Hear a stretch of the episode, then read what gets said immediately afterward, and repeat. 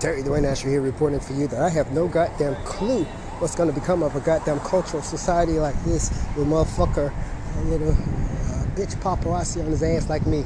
I have no clue what's going to happen to your motherfucking bitch ass culture society. I have no clue. That's me. I don't fucking give a shit. You should fucking know better. Talk to your goddamn leadership on that shit. You dumb as shit. Every last one of you to me. You dumb as shit supporting some shit like that. I have no clue what's gonna happen to your fucking culture, your damn society.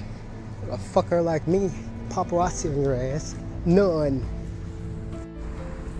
And if I look, if I'm looking what I think right, not cross-eyed, I think you look like you're proud of it.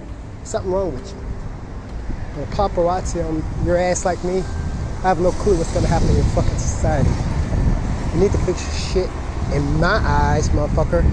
You don't fix it in nobody else's eyes. You dumbass.